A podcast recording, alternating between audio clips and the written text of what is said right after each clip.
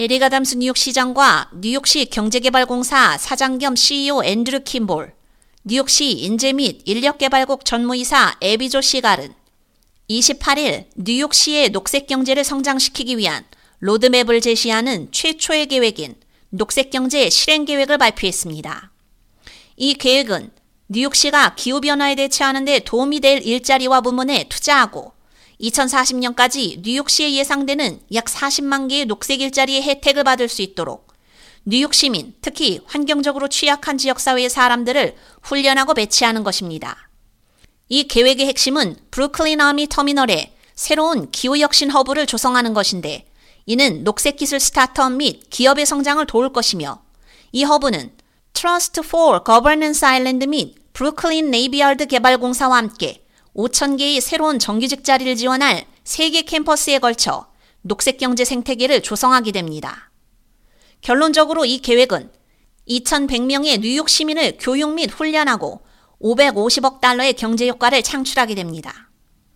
녹색 경제 실행 계획은 에담스 시장의 시정연설에서 미래지향적인 산업에 투자하고 이스트강을 따라 일자리 및 혁신허브가 있는 미래의 항구를 만들겠다는 약속을 기반으로 합니다.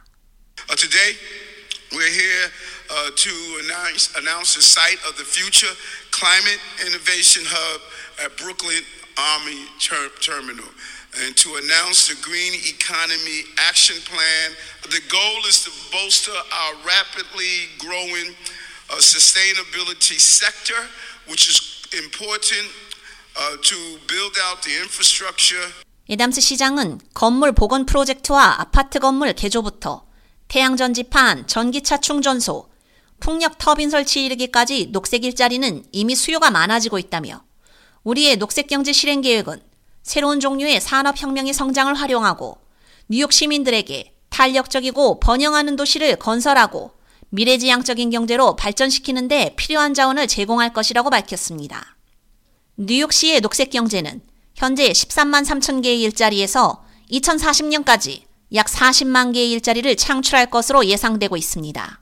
이 계획은 녹색 경제 성장에 필수적인 주요 직업을 식별해 21개의 직업을 강조하고 있는데 그중 다수는 고등교육 학위가 필요하지 않습니다. K-Radio 유지연입니다.